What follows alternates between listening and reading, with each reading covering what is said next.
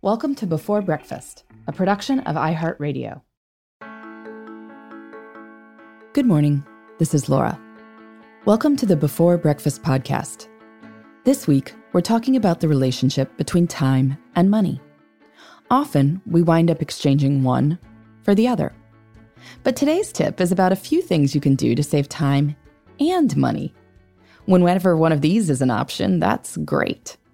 So here are five of my favorite frugal, time saving hacks.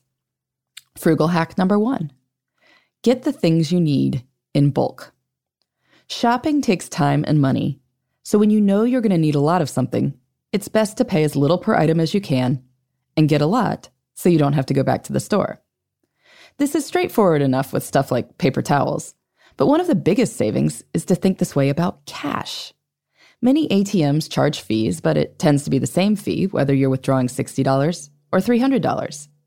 So if you're at a place where you have $300 in your account, withdraw the bigger amount, keep it somewhere safe, and then become your own fee free ATM, withdrawing smaller amounts when you need it, but only paying the fee once. Plus, you don't have to spend time going to the ATM. Frugal hack number two eat at home unless you're doing it up big. I love fancy restaurants, but when you eat out, it takes time to drive there and order and get yourself home. If the food is great, that's awesome. But if not, it would be cheaper and quicker to heat up a prepared meal or make a simple meal yourself at home. In general, simplicity saves time and money, whether that's with food or anything else. Simple outfits tend to cost less than more complex ones, and they take less time to put together. Simple home decor is a win too. It takes less time and money to display two decorative objects versus 20. Frugal hack number three work from home one day a week if possible.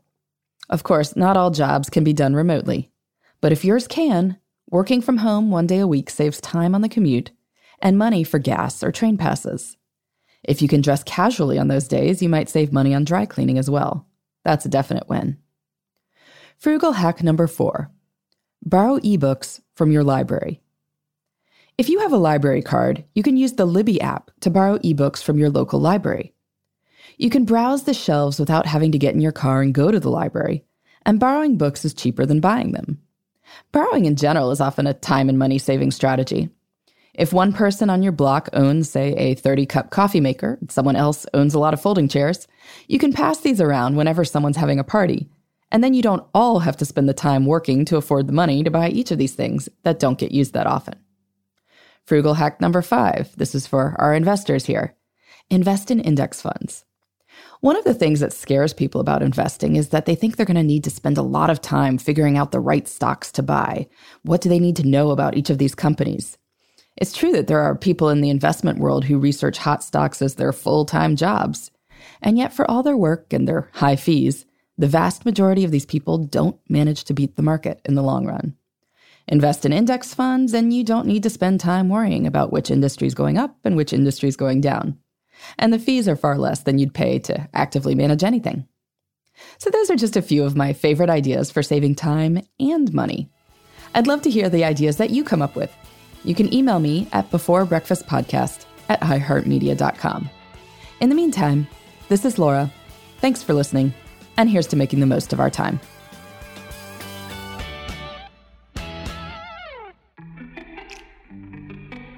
Hey, everybody. I'd love to hear from you.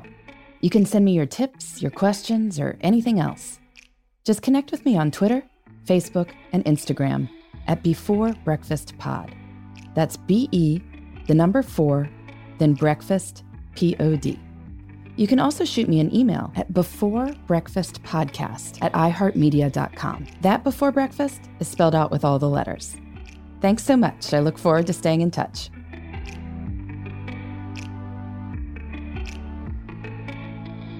Before Breakfast is a production of iHeartRadio. For more podcasts from iHeartRadio, visit the iHeartRadio app, Apple Podcasts, or wherever you listen to your favorite shows.